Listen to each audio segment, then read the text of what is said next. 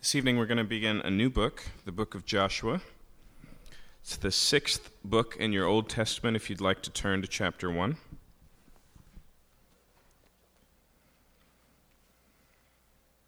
As you're turning there,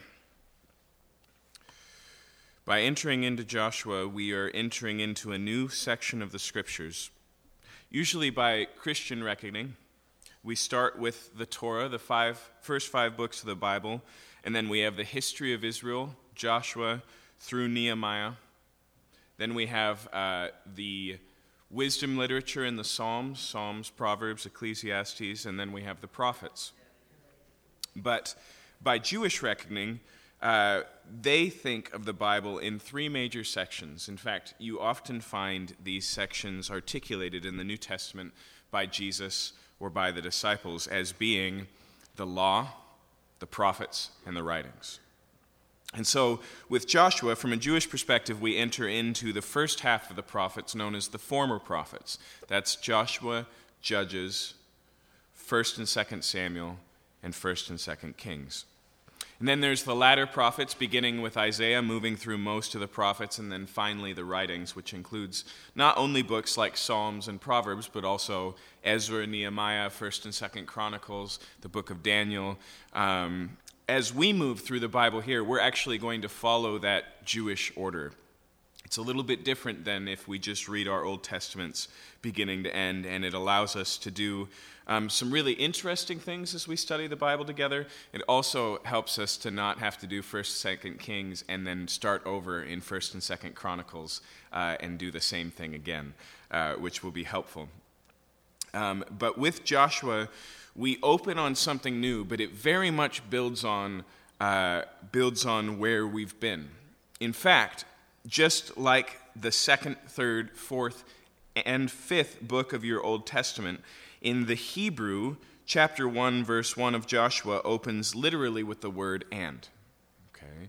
We should read this book in continuity uh, with the Torah. In fact, as we'll see in just a second, Joshua's entire ministry is built on the back of uh, obeying the words recorded in the Torah, on meditating on it. That's going to be the secret of his success. But we can see that continuity even in verse 1. Read it with me. After the death of Moses, the servant of the Lord, the Lord said to Joshua, the son of Nun, Moses' assistant, Moses, my servant, is dead. Now therefore arise, go over this Jordan, you and all the people into the land that I'm giving to them, to the people of Israel. And so we're introduced here to the reality of Moses' death which is what closes out the book of Deuteronomy. Uh, and God begins to speak directly to Joshua and commission him to enter into this land that's been promised to Israel. It refers here to Moses as the servant of the Lord. And then it refers to Joshua as the assistant of Moses. Servant and assistant, those aren't the same terms. In fact, the name servant of the Lord is such a high title that it's only given to Joshua once and not until his death in Joshua 24. For the rest of the book, he's just going to be Joshua, the son of Nun. Okay? Um, but nonetheless, we can see here that he's stepping into the shoes of Moses, continuing the work that began before him. When it mentions here that Joshua is Moses' assistant, we can trace that back through the pages of the law, and we discover um, that he served with Moses in many different capacities. Uh, it was Joshua who was the general on the front lines while Moses was praying for the battle uh, back in the book of Exodus. It's Joshua who uh, maintained watch over the tabernacle. It's Joshua who was operating under Moses' authority and was there. Joshua was one of the two spies sent out of the 12 who came back with a positive report. In fact, that helps us to nail down an important detail in understanding this book. For some reason, we have a tendency to think of Joshua as a young man. Uh, but he is one of two people of the original generation of Israel uh, to survive the wilderness experience. Because of their disbelief and rebellion and unwillingness to enter the land back in Numbers 13, all of the Israelite nation over the age of 20 perishes in the wilderness. The only exceptions being Joshua and Caleb. And so we know then that at that time he was at least 20 years old. And so when we add a 40 year wilderness journey, as we open to the first verses of the book of Joshua, we're talking about a 60 year old man. By the time the book ends, he will die at the age of 110. Okay? And so we have at least 50 years worth of time covered in the span of Joshua. But it begins with this call to stand up, to cross the Jordan, and enter into the land that I'm giving them to the people of Israel. Then notice what it says in verse 3 Every place that the sole of your foot will tread upon, I have given to you, just as I promised to Moses. Now, notice two things there. First, God makes clear that He's giving them the land. It's put in the, uh, in the full active work of God. But He also says that He's giving to them every place where their foot will tread. There's this correlation in the book of Joshua between the sovereign gift of God and the active work of God's people. And so God is going to go before them, fight for them, fight their battles, and yet they still have to pick up the sword and fight. It reminds me of something similar we see in Abraham when uh, Abraham is in a disagreement with Lot. And because of that, they separate ways. And Abraham says, Lot, you pick a direction. You go in it. You take your people, and I'll go in the opposite direction.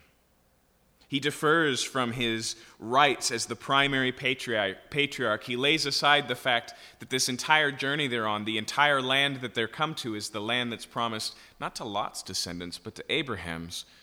And so God speaks to him in that place, and he says, Climb up on this hill, look to the north, look to the south, look to the east, to the west. All the land that you see, I am giving you. But as you read the rest of Abraham's story, what do you find him doing? You find him walking out the depths of that land, always migratory, getting to know and experience tangibly the promise of God for himself. I've always connected the book of Joshua with the book of Ephesians. I don't know why. But in Ephesians chapter 1, God tells us that we in Jesus Christ have every spiritual blessing in the heavenly places. It's already ours, it's been given to us. It's fully made available. The entire uh, wealth and riches of all that Jesus deserves in his obedience and even in the reality of his godhood. It's made available to us. But as you read the book of Ephesians, you recognize that it's all ours, but we have to enter into it. We have to walk it out with our own feet. We have to tread upon it and explore every nook and cranny, just like Abraham did. The second thing I want you to notice in this verse is the connection, once again, between Joshua's ministry and Moses. He says, The land that I've given to you, just as I promised Moses. We're going to see that a major piece of what God is doing in these opening chapters of, Je- of Joshua is preparing the people for something new. Follow Joshua instead of Moses. And that preparation begins with Joshua. Much like back in the book of Genesis, when the promises that are given to Abraham are passed on first to Isaac and then reiterated to Jacob. Okay?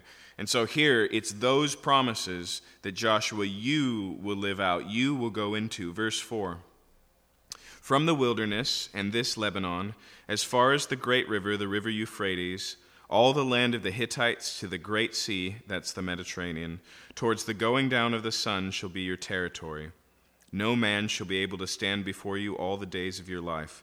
Just as I was with Moses, so also I will be with you. Again, we get a connection between Joshua and Moses. Moses, the servant of God, Joshua, his assistant.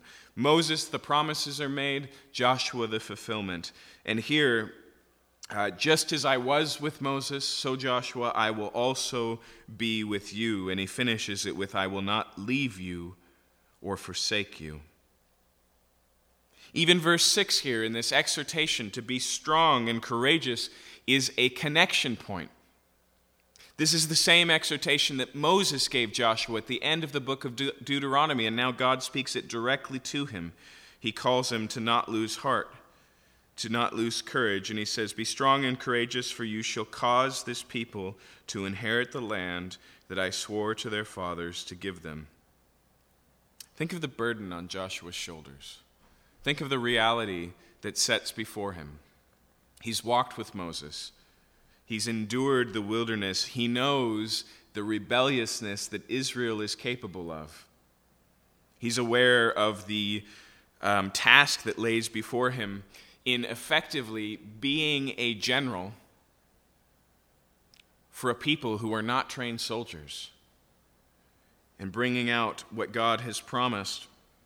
But the emphasis here is on the fact that God is going to do the work. He repeats it again only be strong, verse 7, and very courageous, being careful to do according to all the law that Moses, my servant, commanded you. Another connection Moses has given the law, now Joshua needs to keep it.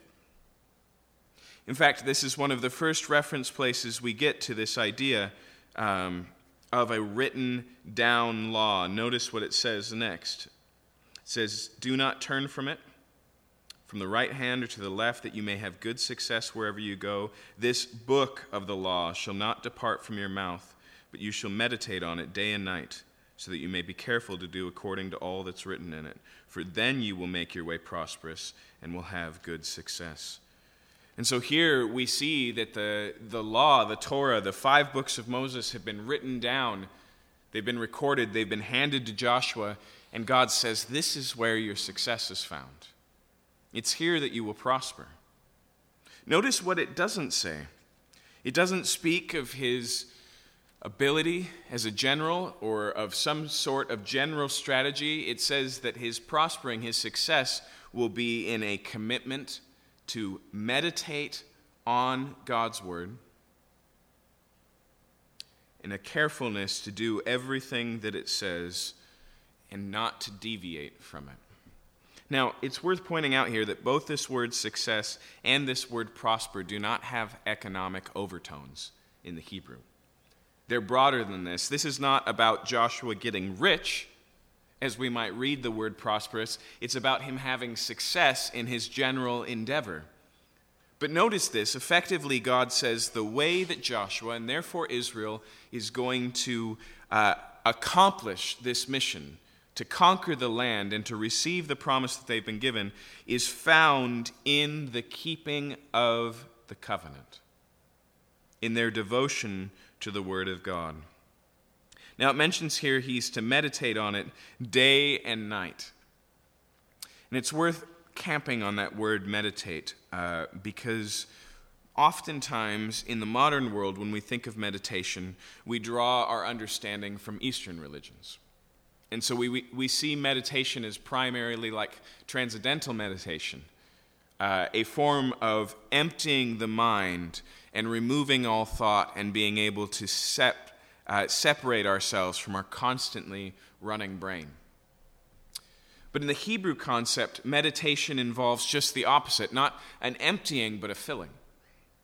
Taking this law of God, this word, the Torah, uh, this word of God, and taking parts of it and chewing on it and thinking about it, considering it, rolling it over again and again.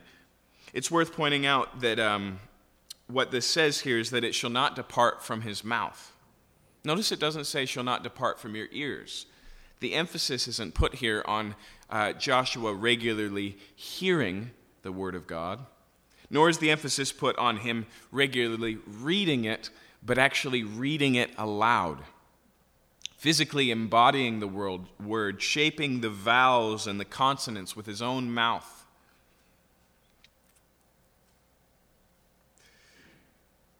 The point is here is that he is to be constantly reviewing and speaking God's word. And this idea is not one that is limited to Joshua or his success. When we get to the writings, it opens with the book of Psalms, and Psalm, uh, Psalm 1 says, Blessed is the man who does not walk in the counsel of the ungodly, nor stand in the path of sinners, nor sit in the seat of the scornful, scornful, but on God's law he meditates day and night. He shall be like a tree firmly planted by a stream, whose leaves are always green and bears fruit in all seasons. The idea here is that there's a value in the constant reviewing and speaking and meditation on the Word of God. That's where success and prosperity is found. Then, verse 9 Have I not commanded you, be strong and courageous?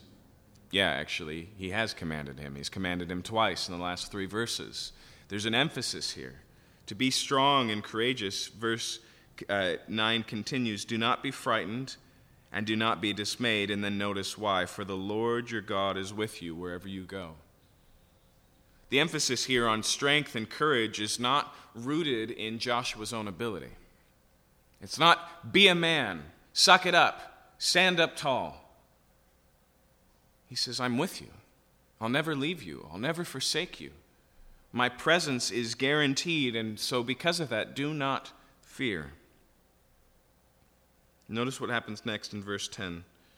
Joshua commanded the officers of the people, pass through the midst of the camp and command the people, Prepare your provisions, for within three days you are to pass over this Jordan, to go in and take possession of the land that the Lord your God is giving you to possess. And so he says, Be prepared. We're about to cross the Jordan River. Now, notice what this is this is a geological boundary between the promised land and the wilderness. Also, recognize how this boundary serves Israel where they are right now as a safety net, as a barrier. Okay? Once they get to the other side, they are officially and totally in enemy territory. And so we really are looking at the beginning of what's going to go on here. And so Moses or uh, Joshua here, he speaks to them and he says, "Prepare yourselves. Get ready." And then notice verse 12. To the Reubenites, the Gadites, the half tribe of Manasseh, Joshua said, Remember the word that Moses, the servant of the Lord, commanded you, saying, The Lord your God provided you a place of rest and will give you this land. Your wives, your little ones, and your livestock shall remain in the land that Moses gave you beyond the Jordan, but all the men of valor among you shall pass over armed before your brothers and shall help them. These two and a half tribes had found land uh, through the war they had with King Og and King Sihon. Uh, and they said, you know what? This is good enough for us. We're happy with this land. Let our animals, our livestock, our wives, and our children settle here. Moses spoke to God and came back to them and said, That's fine, as long as your men enter in with your brothers to conquer the land as God has called you. And then you can come back to your families and settle on this side. And so Joshua reminds them of this promise. Verse 15 Until the Lord gives rest to your brothers, as he has to you, and they also take possession of the land that the Lord your God is giving them. Then you shall return to the land of your possession and shall possess it, the land that Moses, the servant of the Lord, gave you, beyond the Jordan, towards the sunrise. And they answered Joshua, All that you have commanded us, we will do. And wherever you send us, we will go. Just as we obeyed Moses in all things, so we will obey, will obey you. Now, you should probably chuckle when you read that sentence. There's a little bit of irony in the book of Joshua in that there is this need for obedience. But this is the people of Israel we're talking about. And we'll see that overall, God is going to be faithful and Israel is going to conquer, but there's going to be exceptions. There's going to be places. And we should read almost in this a presumptuousness that things are different now. Just as we obeyed Moses, we'll definitely obey you. But we know better. We know uh, how things have been. He says, Only may the Lord your God be with you as he was with Moses. Now, here's what's really interesting. In, in the grammar there, that sentence that begins with only, it always does the same thing in the Hebrew text it denies what came before it consistently.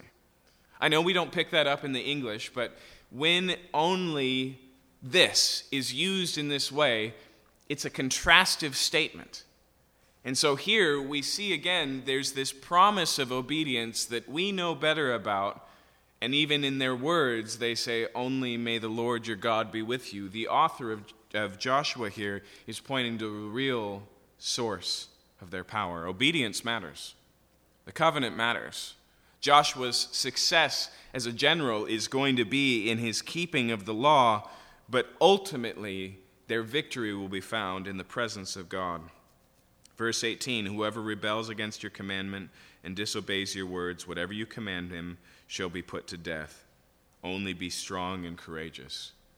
Now, I actually think that's probably a pretty humbling statement at, that, at the end there. God says to Joshua three times, Be strong and courageous. And then he steps into his official capacity, gives his first command to remind the Reubenites, the Gadites, and the Manassites of their goal, and they speak back to him just don't forget to be strong and courageous, okay? You see, Joshua has been selected, he has been chosen, but he is at best a first among equals. He needs the support of others. And so they give this same exhortation. And so we see here Joshua commissioned in correspondence with the ministry of Moses, finishing what Moses has promised, what Moses has started, building his foundation on the words Moses has spoken, given the same promises that were supposed to be for Moses' leadership from the people of Israel, and then suddenly the scene in chapter 2 shifts pretty hardcore.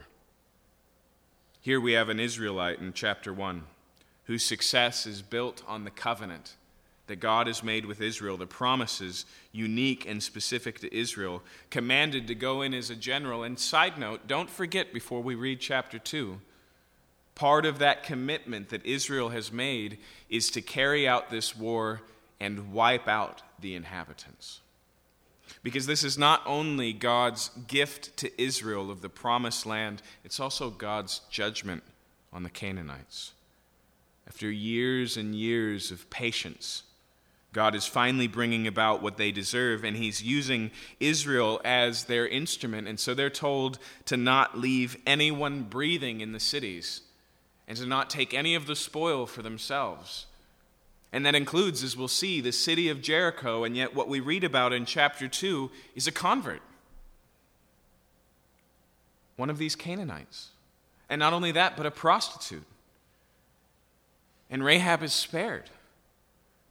We don't always think about this, but some commentators read this and they go, This is Israel's first mistake. As I told you, there's these places where Israel goes wrong. In chapter 6, the Gibeonites, some of the inhabitants of the land, come up with a ploy to save their own skin. They go, Here's what we're going to do. Israel's just ripping through the promised land. They're conquering. Jericho's gone. Ai's gone. Gibeah hears about this because they're just over the next hillside and they come up with this plan. They cover themselves in tattered clothing. They take really stale bread and holey shoes, and they come and they limp into the camp and they say, We've come from a long distance. We've heard about your fame and the God who is with you. We want to make an alliance with you. We want to surrender in advance. We want to have a peace treaty, a non aggression act, right? Uh, uh, pact. And Israel's like, Oh, you've heard about us.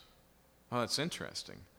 Well, sure, we'll have a treaty. And then they make this treaty and they come over the hill, and here is the city of Gibeah, right in the middle of the land, right next to where they were. And God makes them keep those promises. In fact, it's in the context of them keeping those promises because as soon as the other inhabitants of the land hear about this treaty that Gibeah has made, they go, Well, that makes Gibeah our enemy. So they attack Gibeah. And the Gibeonites call to Joshua and they go, Hey, we made a pact. You're on our team. Come and deliver us. And it's in that battle that Joshua calls for the sun to stand still. And God does this miraculous pause the clock we call the universe to bring about victory in that battle. But God makes them keep this covenant. And that one we look at and we go, Yeah, that was probably a mistake. And then later on in Israel, we'll read over and over again uh, in, in their history, especially in the book of Judges. But Judah did not drive out the inhabitants of the land. But Benjamin did not drive out the inhabitants of the land. And it's that context that leads to the unraveling in Israel in the book of Judges.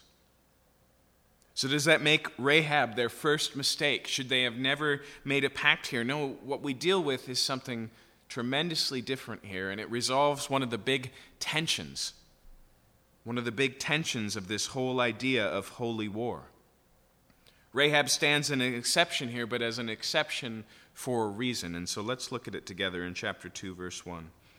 Joshua the son of Nun sent two men secretly from Shittim as spies saying, Go view the land, especially Jericho. Okay. Now, to some degree, history is repeating itself here.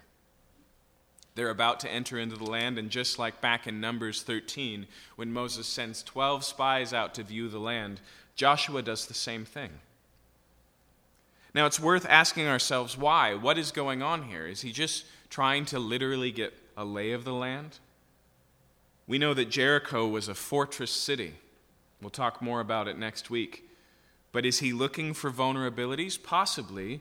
But it's worth noticing what the spies actually get out of this. We'll come back to that.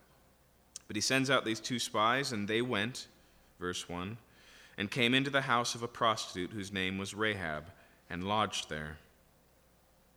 And it was told to the king of Jericho, Behold, men of Israel have come here tonight to search out the land. So much for secrecy they go into uh, what's probably just like an ancient inn where Rahab the prostitute is. And it would have been a place where there was a mingling of both people who were a part of Jericho and people passing through. And as they're talking and they're doing reconnaissance, apparently they talk to the wrong person, and that person goes straight to the king and says, Hey, I just met two Israelites who were specifically here to spy out the land. And so, verse 3 the king of Jericho sent to Rahab, saying, Bring out the men who have come to you, who entered your house, for they have come to search out all the land. Okay, do you hear the subtext there? It's subtle, but it's clear. Pick a side, Rahab. If you're going to hide these men, you're our enemy. Verse 4 But the woman, woman had taken the two men and hidden them, and she said, True. The men came to me but I did not know where they were from. And when the gate was about to be closed at dark, the men went out. I do not know where the men went. Pursue them quickly, for you will overtake them.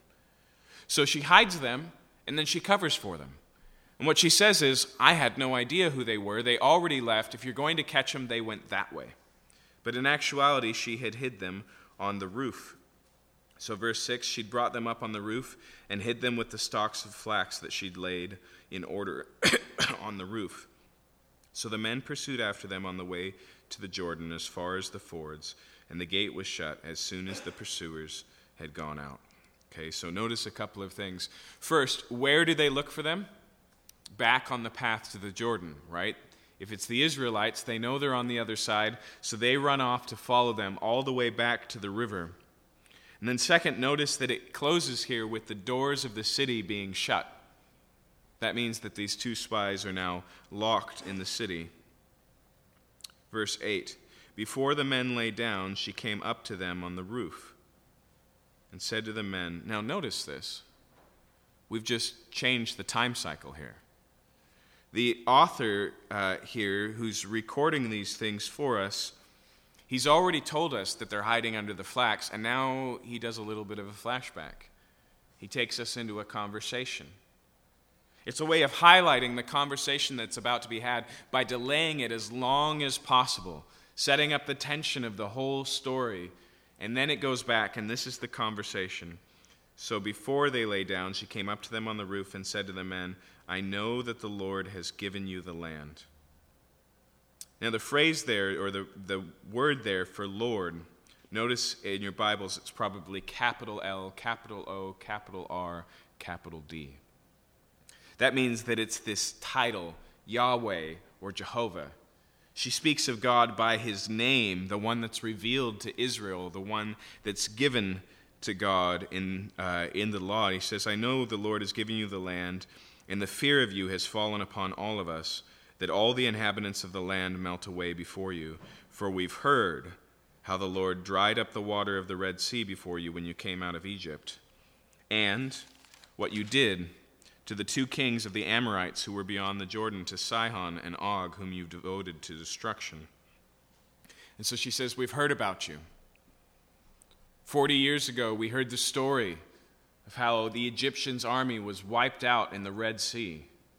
Just recently, we heard about the destruction of these two Amorite kings, Sihon and Og, um, and how you routed them. And she says, Because of that, people are just going to melt away before you here. Verse 11 As soon as we heard it, our hearts melted, and there was no spirit left in any man because of you, for the Lord your God, He is God of heaven above and on earth beneath. And so it's not just that she sees the armies being routed ahead of them, but also they've lost heart. All the inhabitants of the land are in fear of Israel. Now, one of the things that's really interesting about Rahab's confession here is it's almost word for word what God promised in the book of Deuteronomy would happen. When she says here that their hearts would melt before them and there was no spirit left, uh, those are the words that God promises that this is how the battle will go.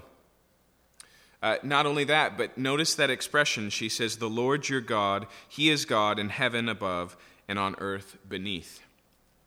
That phrase has occurred three times before this in heaven above and on earth beneath. Two of those times are in the Ten Commandments. Okay? One in the book of Exodus, and again as it's repeated in the book of Deuteronomy. All three of the occasions together focus on God's exclusive sovereignty, what we would call monotheism, that He is the only God. Okay? I want you to notice what this is here. It's a profession of faith, it's a declaration of allegiance to the God of Israel. Effectively, what we're witnessing here, whether it's been in seed form existing before this, or it first takes its form in this articulation, is the conversion of this, prof, uh, of this um, prostitute, Rahab. She says, I believe that your God is the one true God. I believe that he's promised you this land. I believe that you'll take it. Verse 12 Now then, please swear to me by the Lord that as I've dealt kindly with you, you also will deal kindly with my father's house and give me a sure sign that you will save alive my father and mother, my brothers and sisters, and all who belong to them, and deliver our lives from death. And the men said to her, Our life for yours, even to death.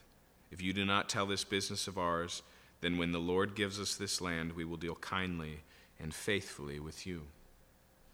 So the question again are they wrong here to make this deal with Rahab?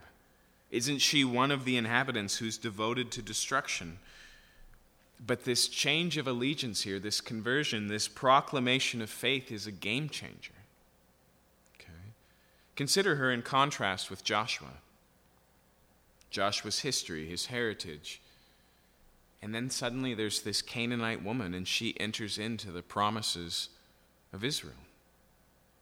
In fact, not only that, but she takes such deep root in Israel, she actually ends up marrying a Jewish man, and through that Jewish man, who's a descendant of Judah, becomes part of the lineage that flows directly to King David. She's grafted in to the family of Israel to the degree, and of course, that lineage flows through. And so when Matthew gives the genealogy of Jesus Christ the Messiah, he names four women in that list. Rahab is one of them a Canaanite. Ruth is another one, a Moabite. Okay, then there's Bathsheba, and there's Tamar. These four women are named, and Rahab is one of them. She's grafted here into the promises of God. And I think we get a glimpse here. We get a glimpse here of what God actually desires. Go back to the beginning of chapter 2. Joshua sends out these spies, but what did they actually find out? What do they actually discover? Two things. Okay. One, they hear in the mouth of a Canaanite herself where the heart of the Canaanites are. Basically, she becomes a prophet and speaks and re, uh, restates, even invigorates them with God's promises. It's similar to what happens in the book of Judges with Gideon. Gideon is a coward, he's a coward through and through. His entire story is one where God condescends to just prove again that he's present. And so God speaks and he says, Gideon, I, I'm going to make you a judge. I'm going to make you a general. I'm going to use you to deliver the people of Israel. And Gideon does one of these. Who? And he says, No, I'm going to use you. And remember here, this is an angel speaking to Gideon. And visibly so, because there's this thing with a meal that's presented and it's consumed in the fire. Despite all that, Gideon goes, Okay, I'm not sure I believe you, so here's what we're going to do. I want you to make it so this fleece that I'm going to put outside in my tent, make it so it's wet and the ground is dry. And it happens, and he goes, Well, let's do the reverse, right? And it happens. And so God's with Gideon, but he's still not getting the picture. And on the eve of his first battle against the Philistines, God says, Gideon, I want you to go down to the camp. So quietly, in the dark, Gideon sneaks down to the Philistines' army and he overhears this conversation. And one soldier says to another man last night, I had the weirdest dream. I dreamed that this barley loaf just rolled into camp and it hit my tent peg and my entire tent collapsed. And the other one speaks to him and he goes, Oh, well, in the dream, that's, that's Gideon and the people of Israel. They're going to destroy us. And he hears in the mouth of his enemies right? To reinvigorate him, to encourage him. That's clearly what the spies actually accomplish here. They're given a boost of confidence by God divinely working. But there is a second thing we see here. I've always found it interesting to take the women of the Old Testament and compare them to the women we encounter in the ministry of Jesus. Okay, and so we look at Hagar, and she's kind of this woman at the well. And when you compare her with the Samaritan woman in John chapter 4, you have this comparison. It's just, it's just very interesting. But Rahab reminds me of the woman in Samaria. Because it tells us in John chapter 4 that Jesus made an intention to pass through Samaria. It tells us that because that's abnormal for a Jewish rabbi. Samaria was a hole in the donut of Israel okay, with a people who weren't respected or valued by the Jews, who they distanced themselves from being half Jews at best, and therefore, therefore they had no dealings with Samaritan, as it says in John chapter 4. But Jesus was determined to pass through. Why? Because there he meets with this single woman, reveals himself as the Messiah. She responds, and as she goes and tells the men that she knows, and says, I've met this man who's told me everything I ever did. Could he possibly be the Messiah? And it leads to this entire city of people responding to Jesus and believing that he's the promised one. But in a sense, he detours for one woman. You remember when Abraham is thinking about his nephew Lot, who's currently living in the city of Sodom? And God reveals to Abraham, He says, I've been hearing this cry coming up from Sodom, this cry of injustice, and I'm going to bring about judgment and destroy it. So, Abram, thinking of his nephew and his nephew's daughters, his nephew's family, he goes, What if you find 50 righteous men? Will you destroy it? And God says, If there's 50 righteous men there, I will not destroy it. Abraham pushes it further. He says, How about 25? How about 15? And finally, how about 10? And God says, If I even find 10, I will not destroy it. Now, he doesn't find 10 righteous men, he finds Lot. And Lot, we kind of have to put an asterisk next to his righteousness. But nonetheless, remember what happens in the story? And so judgment is coming, and these angels grab Lot and they say, We have to leave right now because we cannot bring destruction on this city while you are present. Here in the midst of Jericho, hundreds of years later, there's one woman and her family who believes in the God of Israel. That's what the spies come in to see. And because of that, her and her family will be delivered. This is a very early conversion story. Now, we can never look at this story without feeling the tension of this reality. I mean, first off, not only is this woman a Canaanite, but she's also a prostitute.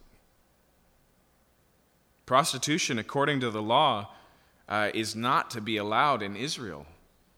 And any sex outside of marriage is punishable by death. But beyond that, how does she go about brokering this deal? She lies. Right? So here comes the king and his soldiers, and she says, contrary to the truth, I didn't know who they were. And then, contrary to the truth, they're no longer here. Go, they went that way. Go after them while she's hiding them inside. And so some have taken this an example and spoken of what Plato called the noble lie, or at least a commendable lie. Isn't her faith expressed here in the fact that she preserves human life by lying for them? Is it possible that, uh, that we need to have a hierarchy of sin? And so, at the cost of human life, we should do the right thing and tell a lie? And usually it's pointed out, after all, Rahab is commended in the New Testament, held up as an example to us. Consider what it says in Hebrews chapter 11.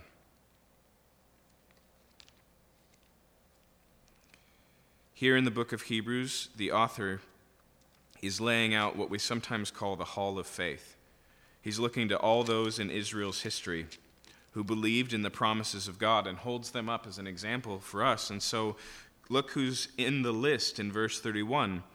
By faith, Rahab the prostitute did not perish with those who were disobedient because she'd given a friendly welcome to the spies. James mentions her as well also in the context of faith in chapter 3. Chapter 3, verse 25, James says this.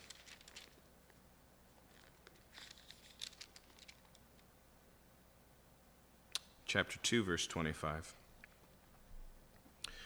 And in the same way, was not also Rahab the prostitute justified by works when she received the messengers and sent them out by another way? He says here it's not just her profession of faith that validates her faith, it's the fact that she, as Hebrews says, received these spies and sent them out by another way, lowered them down, as we'll see, as a rope in a second. I think it's important to recognize here what she's commended for. She's commended for her faith, for her belief. And the glorious message of the gospel, of the good news, of the grace of God is that He meets us where we're at. And so Rahab is what she is. She's a prostitute when she becomes part of Israel's family. And she does what she does, but the, the Bible nowhere commends this behavior. And there's been three ways to assess this as a church ethically. Okay. One says basically, life is messy. There's sins, and then there's worse sins. And so sometimes, because life is so messy, we just have to pick the lesser of two sins. It's just the nature of it. The other, like I said, presents a hierarchy of sin and says, we need to do the right thing. Sometimes there's a discrepancy in value, and we need to value the more important one. But the third one, the one that I believe in, uh, is just the fact that people do what they do. And this isn't commended, nor is it necessarily commendable, it's just what happened. The question becomes for me okay, so could it have gone differently? Was there a way for her to be faithful or obedient? I have no idea. Okay. But I will tell you this that Proverbs says there's seven things the Lord hates, and two on the list are lying. A lying tongue and a false witness both make the list. But nonetheless, God meets us where we're at. And if you look back on your own conversion, was probably messy. If you look on your last week, it was probably messy. The way that salvation comes about for us as Christians, because of who God is and what He's done in Jesus Christ, doesn't require perfection it requires belief. And that's what we find in Rahab. She knows who the God of Israel is, and that's going to continue to change her life. I mean, we're not told the specific story, but obviously she walks away from prostitution here, settles down, marries a husband. and through that enters into the lineage of Jesus himself.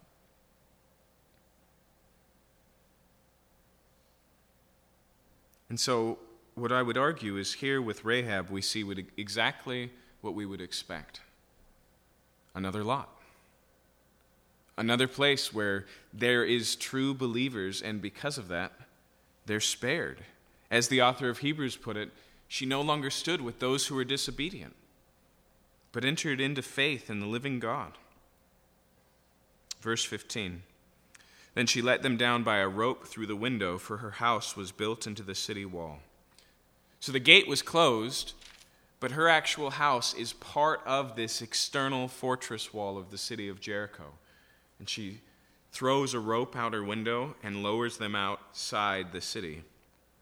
Verse 16 She had said to them, Go into the hills, or the pursuers will encounter you, and hide there three days until the pursuers have returned. Then afterward you may go your way. And the men said to her, We will be guiltless with respect to this oath of yours that you've made us swear. Behold, when we come into the land, you shall tie this scarlet cord in the window through which you let us down, and you shall gather into your house your father and mother, your brothers, and all your father's household. Then if anyone goes out the doors of your house into the street, his blood shall be on his own head, and we shall be guiltless. But if a hand is laid on anyone who's within you in the house, his blood shall be on our head. But if you tell this business of ours, then we shall be guiltless with respect to your oath that you have made us swear. And so they say, okay, we will keep this end of the bargain, but you need to do a few things. One, you need to hang this scarlet cord out your window. Two, you need to take all of this family that you want protected and gather them into this house. The only promise we're making is for this house, no one who's outside of it. Uh, and three, you have to keep a tight lip. You, ha- you can't tell anybody about what's going on. And so, verse 21, she said, According to your word, so be it. She sent them away and departed, and she tied the scarlet cord in the window. Now, we'll find her on the other side of Jericho. She'll be referenced again with her family. Like I said, later on we find her in the genealogies um, that lead up to King David and then finally to the Messiah. Um, but we're not actually told how this whole thing works out. And it's super interesting because where is her house? It's in the wall itself.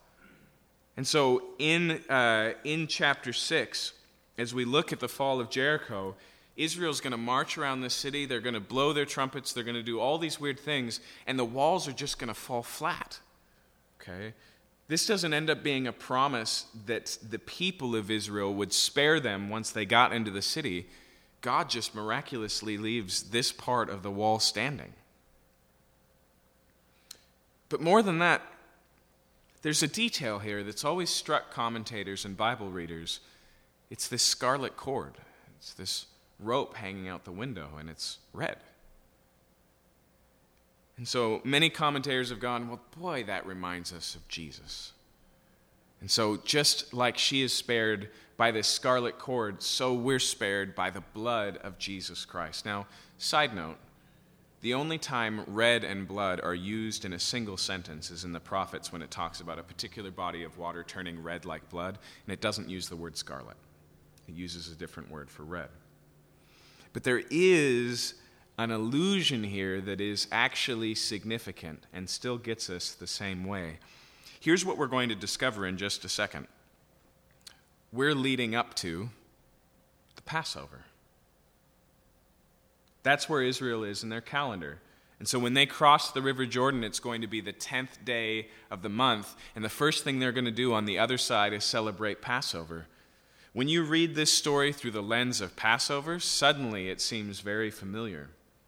Remember back in the book of Exodus, God is going to bring this final judgment on the Egyptians.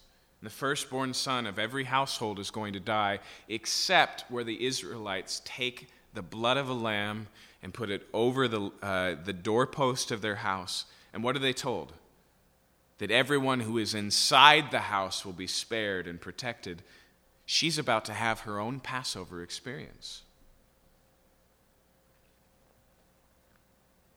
You see, her conversion is an example, is an image, it is a picture of what happens with us. And she enters in the same way Israel did being spared the judgment that's brought upon the enemies of God. And so the author of Hebrews and James holds her up and says, This is how we should believe. This is how we should profess the living God. And so she sends the spies away into the hills, not back to the Jordan, because that's where the people who are in hot pursuit of them are. And so she actually sends them west instead of east. Okay? Verse 22 They departed and went into the hills and remained there three days until the pursuers returned. Pursuers searched all along the way and found nothing, and the two men returned.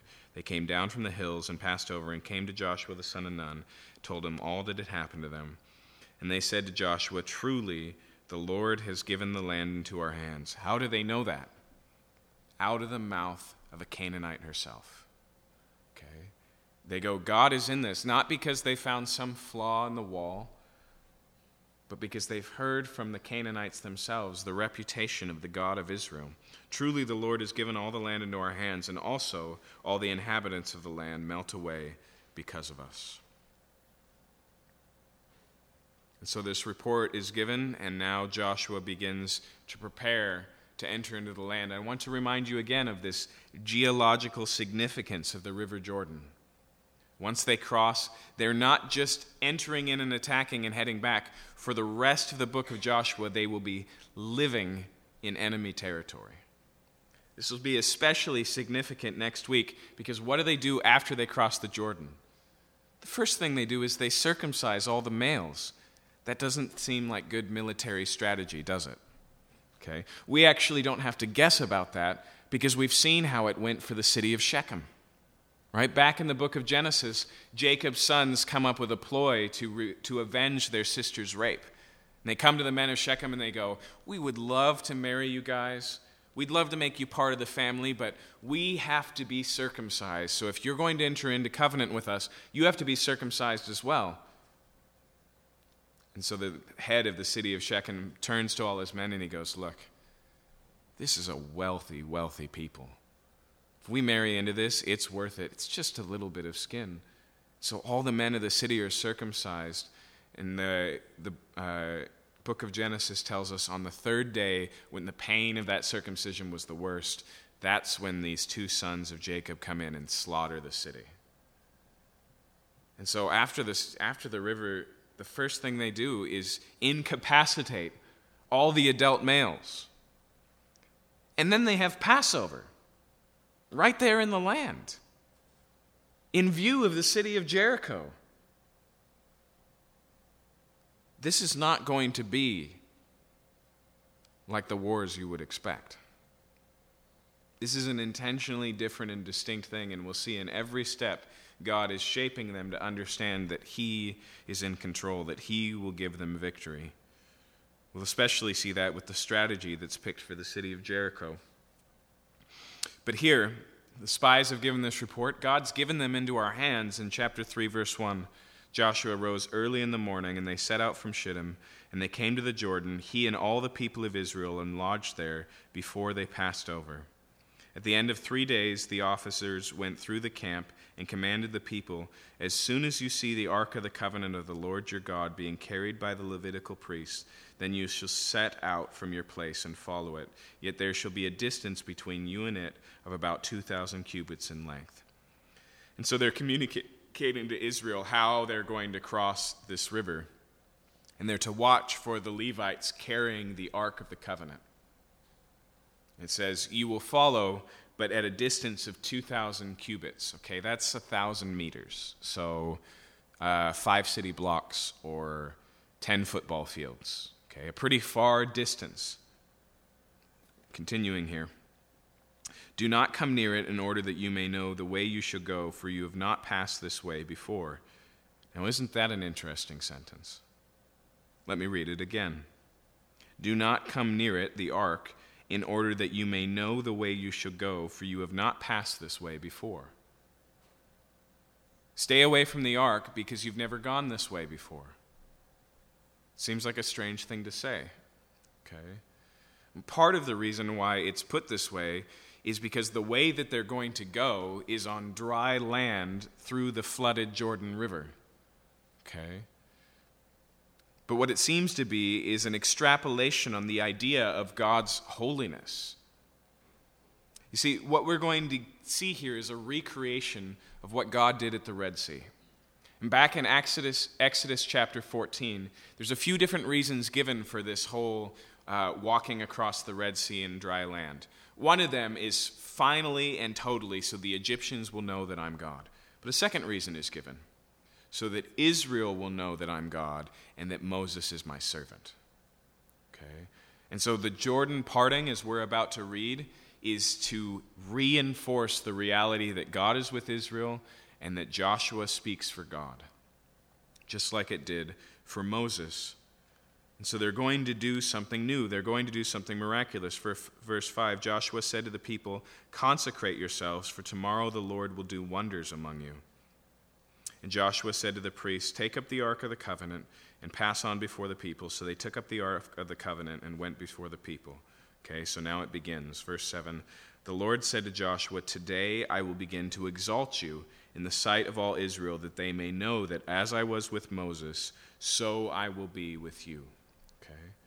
You know what this reminds me of? It reminds me of the corresponding ministries of Elijah with a J and Elisha, his student.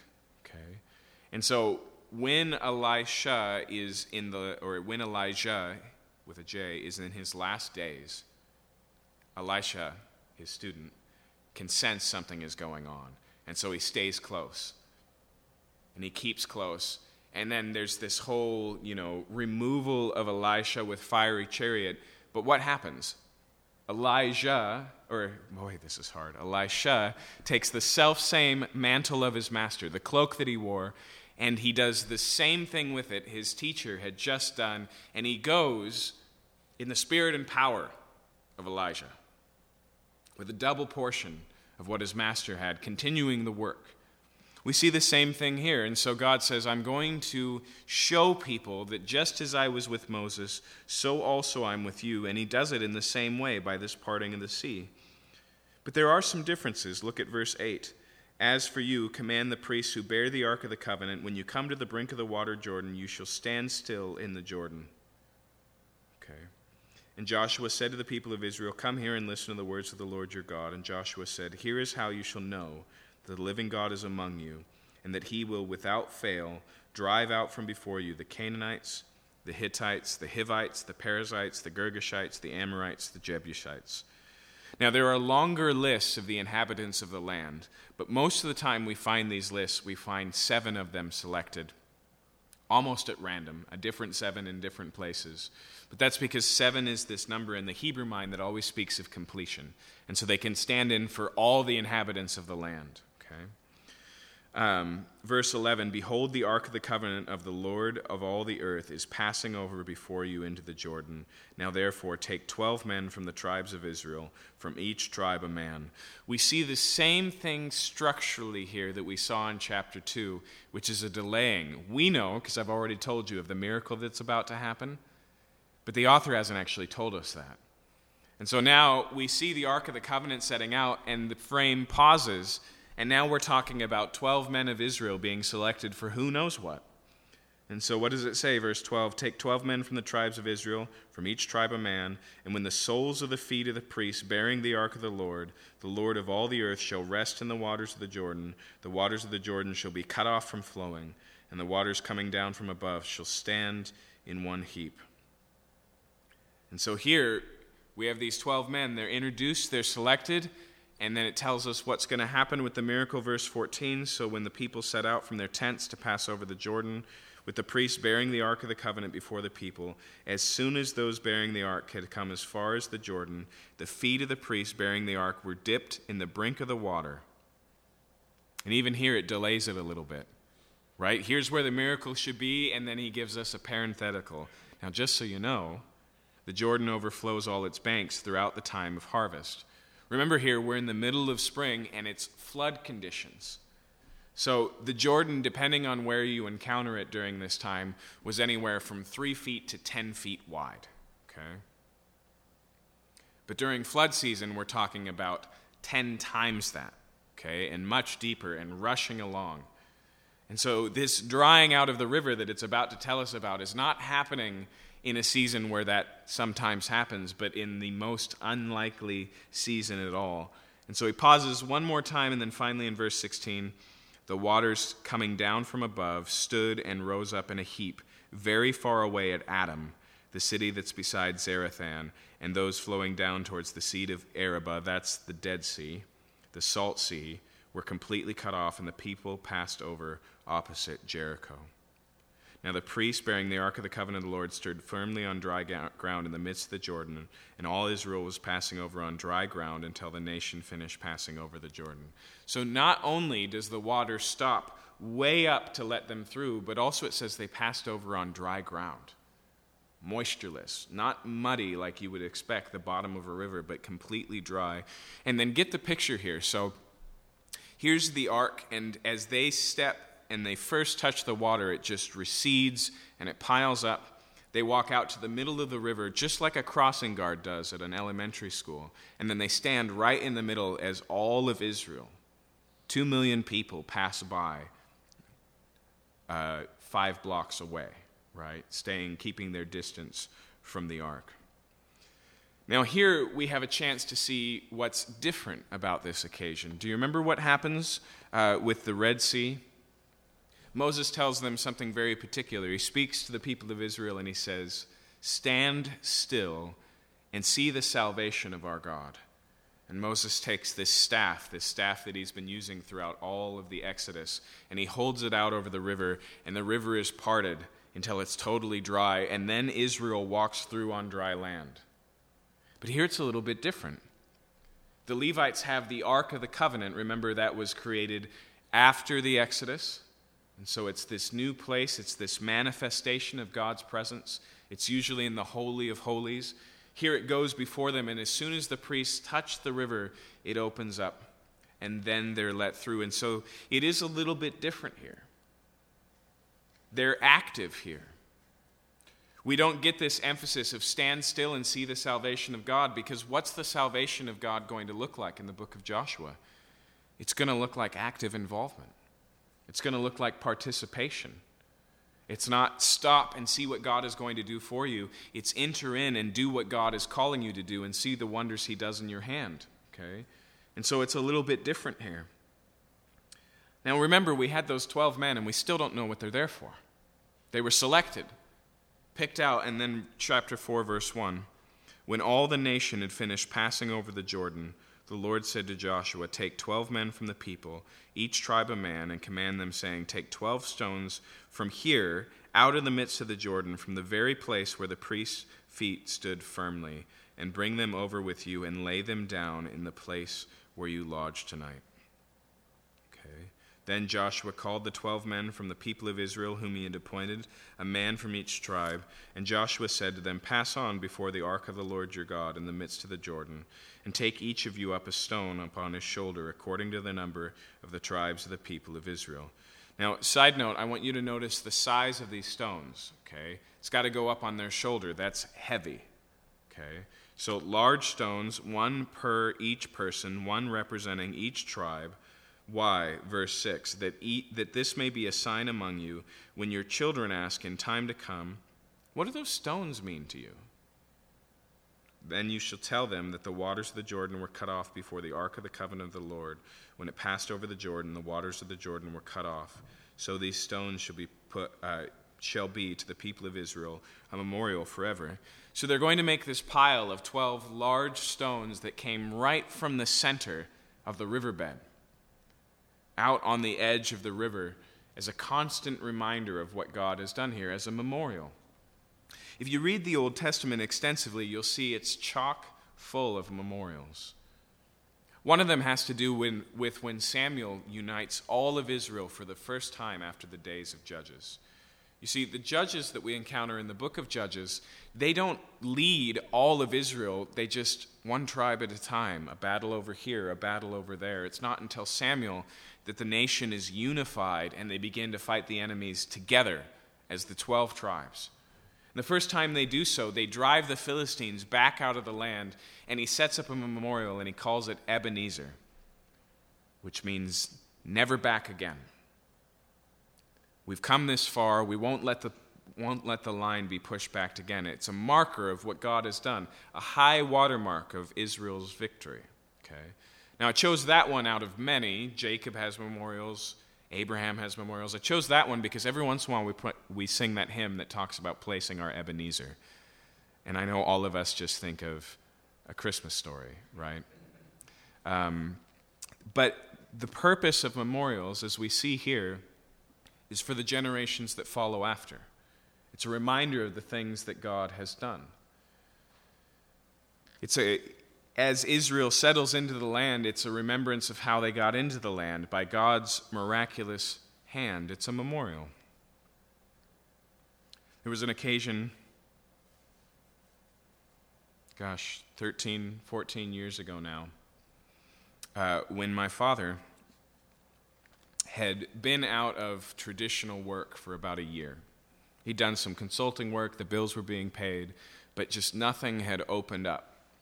What he does for a living is he manages country clubs. And so there was an opportunity to manage a country club in Wenatchee. If any of you are from Wenatchee, I apologize for this story. It's just what happened. Uh, but uh, he, he had the opportunity. He did the interview. It went really well. He took my mom to visit Wenatchee, and as they drove in, she just began weeping. She couldn't believe that was the place they were going to live. And my dad started to feel really bad about it. And he'd been praying about it. He'd been asking God to lead and to guide him. And then all of a sudden, this club in Everett, here on this side of the mountains, called. And they said, We really want you to interview. We think you're a good fit. And he said, I got to be honest. I've already taken a job, but if you still want me to come, I will. And so he came and he interviewed. And on his way home, 45 minutes after the interview, they called him back and they said, We'd like you to turn around and come back so we can talk salary. We want you to take the job.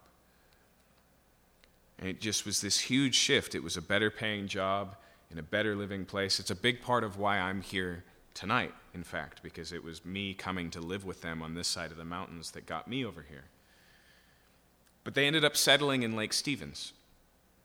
And so every day from the country club, the Everett Golf and Country Club, to home, where they found a house to purchase just a few days after he had received this interview, on his commute, he would take the trestle. And the sign on the trestle talks about Highway 2, and guess what city it labels? Wenatchee. And I remember him telling me, he said, This every day I drive home is like a memorial to me. It's a reminder of what God did, how He answered my prayers, and how He led us to this place. That's what a memorial does.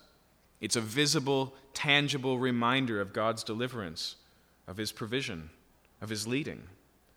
Israel is to set this up, and it's supposed to be just this heap of rocks. It's nothing special. It's not like the war memorials we build today, but just enough so that the children will ask and go, What's all that about? And they have a chance to remind them of the God that they serve, who's given them the land. We saw this extensively in the book of Deuteronomy, but they were given everything they needed not to forget. Everything to remember that it was God who had given them the land and not their own success, not their own prosperity, not their own strong arm that had done this. They were even taught a song to sing that was basically a song about their own dangerous unfaithfulness that they were to teach to their children so as they were walking the wrong path, there would be a verbal reminder in the mouth of their own children. All of these things are in place, but that's what the memorial is for. And so, verse 8 the people of Israel did just as Joshua commanded and took up twelve stones out of the midst of the Jordan, according to the number of the tribes of the people of Israel, just as the Lord told Joshua. They carried them over with them to the place where they lodged and laid them down there. And Joshua set up twelve stones in the midst of the Jordan, in the place where the feet of the priests bearing the ark of the covenant had stood, and they're there to this day. Now, that may mean that they took twelve from the shore and put them back in the bed. And so, if you were to walk up to the River Jordan, you could see this pile of rocks right in the middle of, of the river as a reminder of the fact that that was at one time dry and they walked across. Uh, this is the only time these other 12 stones are mentioned. We're not told that they did this obediently. We're not told that God commanded them to. So some people actually believe uh, that this isn't, this isn't another set of stones, but a reference to how the 12 stones came to be in the center of the river at all. Okay? What they suggest is effectively that these 12 stones were brought into the river for the Levitical priests to stand on in the middle of the river, and then those same stones were carried out. Uh, but they're just trying to reconcile the fact that there's this aside. Uh, I actually think it's a much more compelling memorial if it's this exchange of stones. Um, but nonetheless, this is the only place where they're mentioned. Okay, and then notice the last phrase there and they are there to this day. To what day? Here we see an editorial hand that looks back on this day and says, The stones are still present. Okay. Now, maybe these words were written at the very end of Joshua's career as a reminder that over the 40 year fight that happens in Israel, you know, as this new generation raises up, they can go and see the beginning. But it's possible it's later. Some have suggested that the records that make up the book of Joshua are edited together by Samuel, okay, who is the author behind Joshua, Judges, as well as 1st and 2nd Samuel. I actually think a pretty good argument can be made there uh, as long as you keep in mind the original documents that are clearly here, okay? When we get to the division of the land in the second half of the book, those are clearly ancient documents that have been uh, wrapped into the book of Joshua. But we'll see that mark quite a few times. They are there to this day. Another place we'll see it is with Rahab, that her family exists in Israel to this day. Okay? But it's worth recognizing what purpose those words serve to evoke a little pilgrimage. Go and see them for yourself. See what God has done.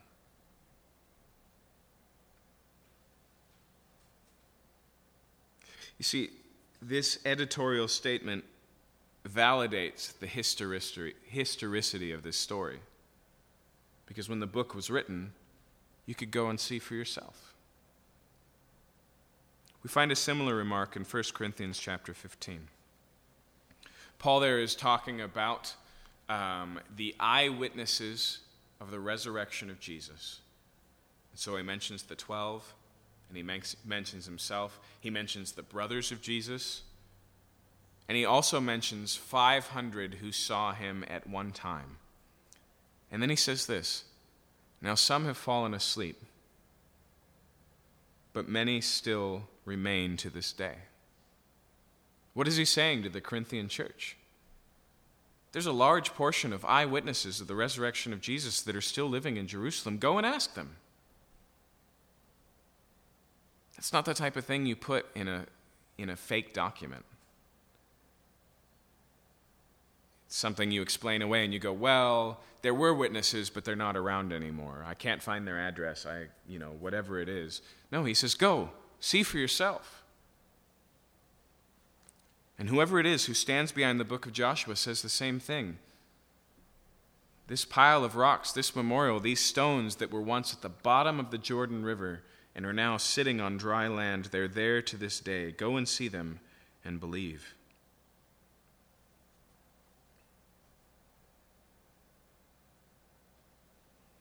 Verse 10 For the priest bearing the ark stood in the midst of the Jordan until everything was finished, and the Lord commanded Joshua to tell the people according to all that Moses had commanded Joshua. The people passed over in haste. I've been wondering about that sentence that people passed over in haste. Is that because of the surreal reality of what they're doing? They just don't want to risk it? Or does it show some sort of zealous ambition for what comes next in life? Are they really in it? Do they see God's presence and His hand and they're ready for whatever's next? We're not told. Verse 11 When all the people had finished passing over, the ark of the Lord and the priest passed over before the people. The sons of Reuben and the sons of Gad and the half tribe of Manasseh passed over armed before the people of Israel, as Moses had told them. About 40,000 ready for war passed over before the Lord for battle to the plains of Jericho.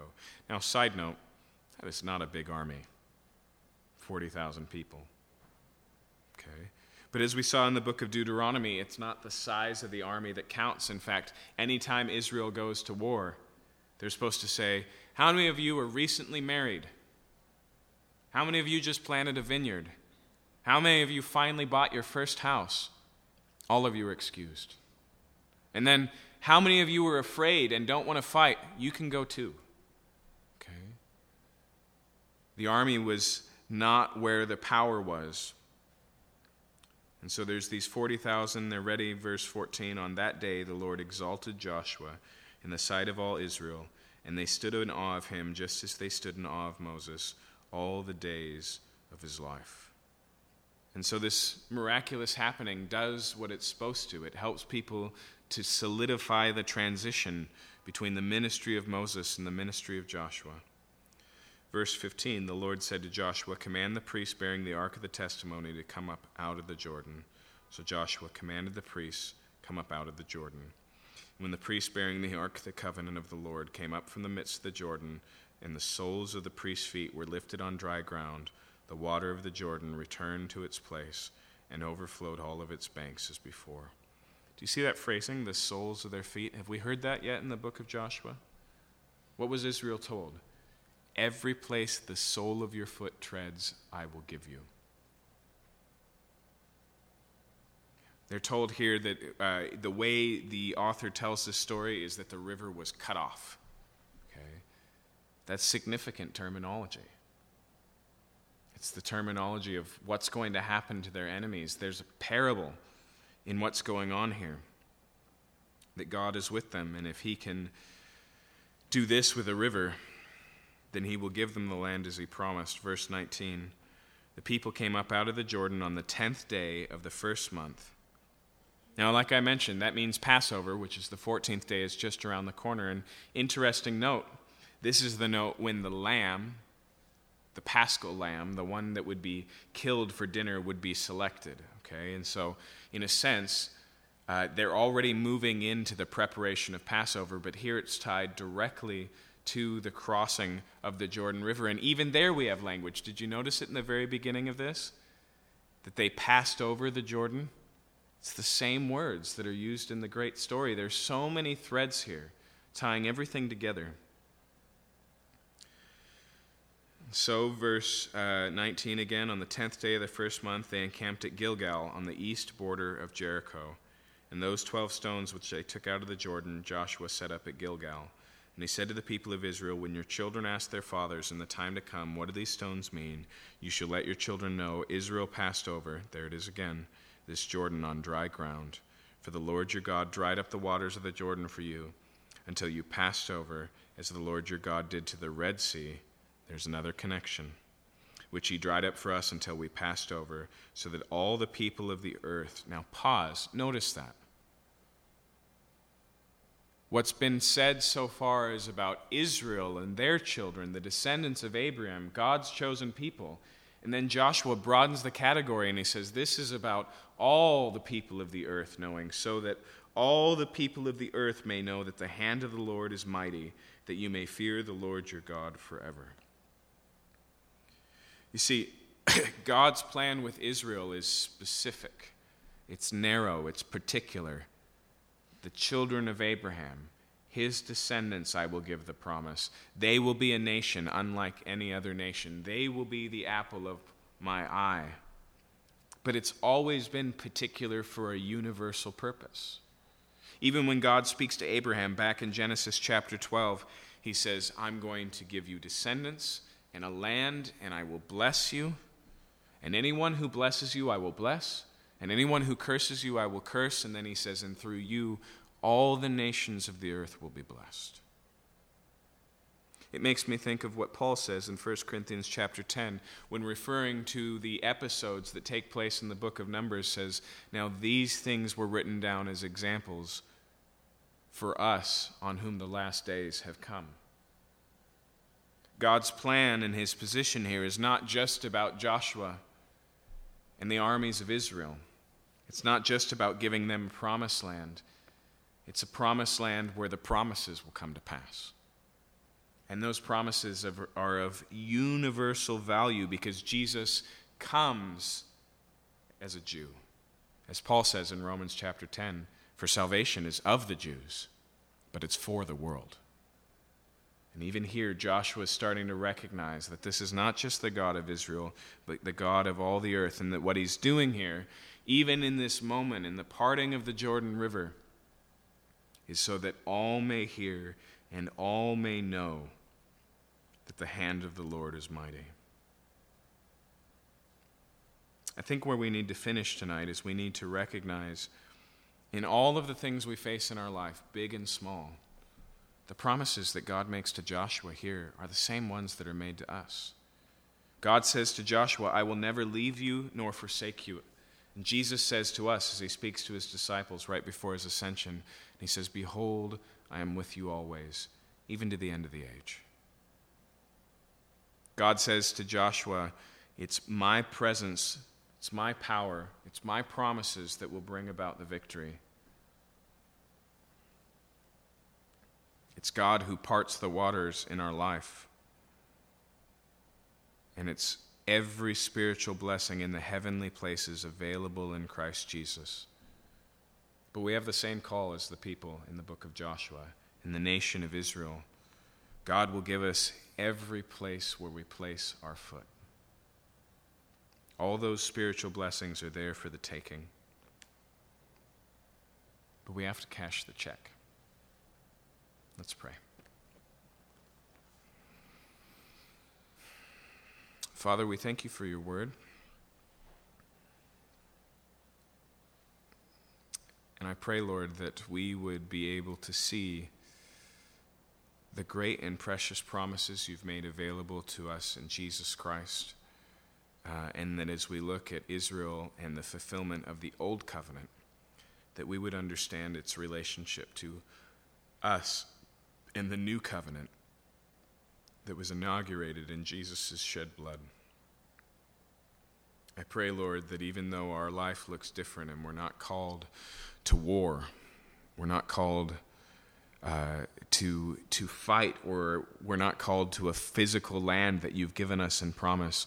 You've given us something greater and better, and you'll secure it in our lives in the same way you did then with your presence, through the meditation on your word, through actually walking out the things that you've laid before us. I ask that, like the words of Paul, we would work out our own salvation with fear and trembling, for it is you, God, who works in us.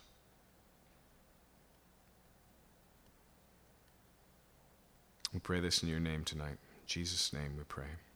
Amen. Amen. Have a good night.